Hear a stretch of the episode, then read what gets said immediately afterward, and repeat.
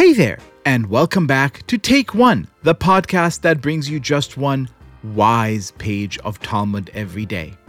And let me tell you, Liel has a lot to say about today's pages, Nedarim 73 and 74. Why is Liel talking about himself in the third person now? Because of an awesome little bit right there at the end of page 74. It's about a man named Ben Azai, who was one of the most brilliant rabbinic students in the second century. He was supposed to marry the daughter of the great Rabbi Akiva, but never really got around to it because it was Torah, not earthly pleasures or family or anything like that, that he was truly after. And on today's pages, as Ben Azai listens to the great teacher Akiva deliver a blistering halachic proof having to do with vows, he feels sorry that he wasn't a better student to his master. Have a listen. The Baraita adds a comment. Ben Azai stated his response to hearing this discussion in this language Woe to you, Ben Azai, that you did not serve Rabbi Akiva properly. So, Ben Azai says, Woe to you, Ben Azai, that you did not serve Rabbi Akiva properly. There's a name for this habit of speaking about yourself in the third person.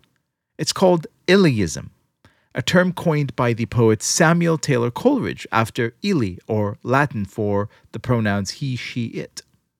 Now, you'd think that Illeists are just a tad bit megalomaniacal, or at least deluded, or just weird. Hey, we made fun of good old Bob Dole for referring to himself as Bob Dole I don't run around saying Bob Dole does this and Bob Dole does that. That's not something Bob Dole does. It's not, it's not something Bob Dole has ever done and not something Bob Dole will ever do. But Ben Azai isn't trying to build his brand, as the kids say. He's not trying to make himself look great or feel important. He's doing the opposite. He's berating himself. He's being humble and all too human. And it turns out that recent psychological research confirms that Illeism is actually good for you. Get a hold of this. Professor Igor Grossmann at Canada's Waterloo University, together with the University of Michigan's Ethan Kross, ran an interesting experiment. They asked 300 people to keep a diary for four weeks and write about social interactions they've had every day. They had a team of psychologists read through these journals and give each participant a wisdom score using categories like intellectual humility to determine just how, well, just how wise these participants truly were. Now, here's the catch half of the people in the study were asked to use the first person, and half to use the third person when talking about themselves. Surprise, surprise.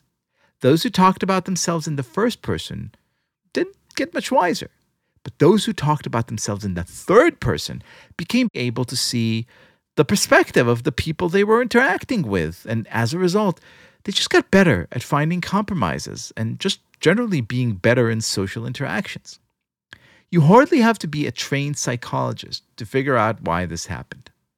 You can, say, just be Elmo, the adorable red Muppet who always talks about himself in the third person. Elmo has a big surprise for you.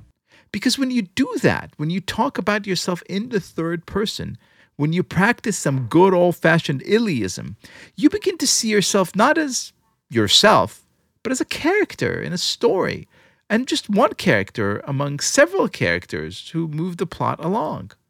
And you get better at seeking a shared path forward because you're not obsessed with just being me, me, me all the time. Ben Azai understood that instinctively, which is why, when he felt he'd messed up as a student and as a friend, he referred to himself in the third person. May we all find a bit of Ben Azai in us and Illeist our way to better relationships.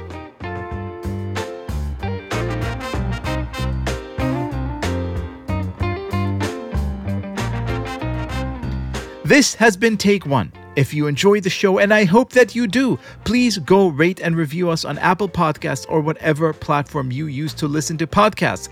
And get your Take One merch, t shirts, mugs, and other great stuff at tabletstudios.com. Each week, we will be releasing new episodes Monday through Friday, covering the entire weekly portion of Daf Yomi. Take One is a Tablet Studios production. The show is hosted by me, Liel Leibovitz, and is produced and edited by Daron Ruskay, Quinn Waller, and Ellie Blyer.